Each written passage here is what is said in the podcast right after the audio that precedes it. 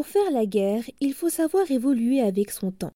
Terminer les épées et les épées boucliers dans une société moderne où l'électronique trône dans tous les secteurs. Les États misent dorénavant sur des gadgets de type drone en pleine zone de combat. Faciles à manier et pouvant faire des dégâts à des kilomètres d'altitude, ces petits engins sont devenus la cible à abattre. Pour atteindre cet objectif, les États-Unis comptent développer un nouveau système de défense utilisant des ondes pour détruire les armes de ses adversaires. Bonjour à toutes et à tous, je suis Adeline Jackie et cette semaine dans Futuratech, on fait la lumière sur la conception d'une arme de défense militaire 2.0.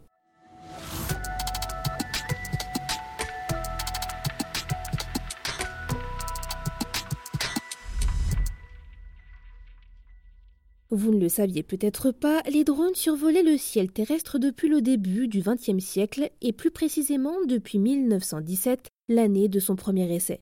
Cette idée qui aurait pris forme dès la Première Guerre mondiale s'est développée au cours des ans pour devenir ce tout petit engin qui survole le haut de nos têtes actuellement. Et si dans un premier temps cette machine était utilisée pour effectuer des missions de reconnaissance, pour éviter d'engager la vie de pilote, Aujourd'hui, le drone est autant exploité pour le loisir du grand public que pour des enjeux de sécurité et s'est même transformé au cours des années en une arme de guerre équipée d'armement.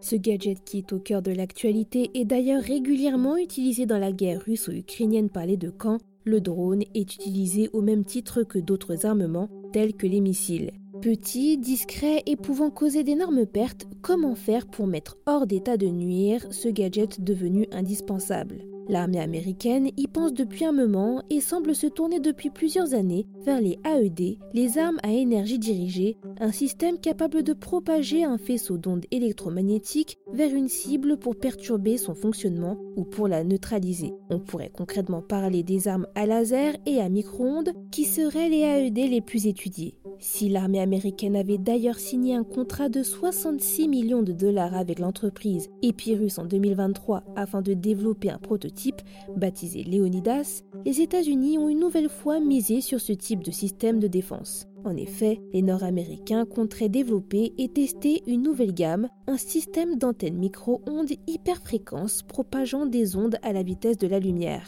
Dans le cadre d'un contrat de 31,3 millions de dollars sur trois ans conclu avec le Naval Surface Welfare Center d'Algrian Division, l'entreprise Raytheon doit livrer des systèmes prototypes à l'US Navy et à l'US Air Force dans le cadre d'un programme de défense à énergie dirigée. L'objectif serait, d'après leur déclaration, de permettre à leurs combattants de se défendre contre des menaces de façon plus rapide et plus manœuvrable en déployant ces systèmes à bord d'aéronefs, de navires de guerre et de véhicules terrestres. Pour le moment, Raytheon n'a pas dévoilé de détails techniques sur ces nouvelles antennes, mais précise que ces prototypes seraient robustes et transportables afin d'être utilisés sur le front en première ligne contre les drones. Concernant la date de livraison des prototypes, ces premières antennes devraient être livrées d'ici 2026.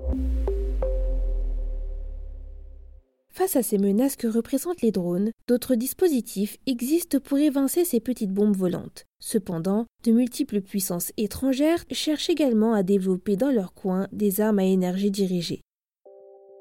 La guerre évolue laissant imaginer aux armées d'autres systèmes de défense plus élaborés. L'idéal serait que ce nouvel arsenal soit peu onéreux au tir tout en étant efficace pour détruire des cibles souvent low cost. Si l'artillerie coûte généralement cher, cette fois-ci l'armée américaine semble avoir fait une bonne affaire en misant sur les AED. Chaque année, le Pentagone dépenserait en moyenne un milliard de dollars pour développer ce type d'armement dont le coût d'un tir au laser est estimé à au moins 1 euro, ce qui est peu. Et si l'absence d'effet mécanique concernant les attaques micro-ondes est également un grand avantage rendant l'arme furtive, il existerait cependant de nombreux inconvénients à ces deux dispositifs, comme la nécessité de disposer d'une importante source d'énergie électrique pour fonctionner. De surcroît, les AEA soulèvent également des interrogations en termes de santé. Ces ondes ont été accusées il y a quelques années d'avoir été à l'origine du syndrome de la Havana, une maladie qui aurait causé nausées, étourdissements, désorientation, vertiges ou encore fortes migraines à plusieurs diplomates sur le sol russe et chinois entre autres. Si aucune recherche n'atteste de la culpabilité de l'AEA dans ces affaires, bon nombre de personnes restent néanmoins perplexes quant au rôle qu'auraient joué ces ondes dans l'apparition de ces symptômes.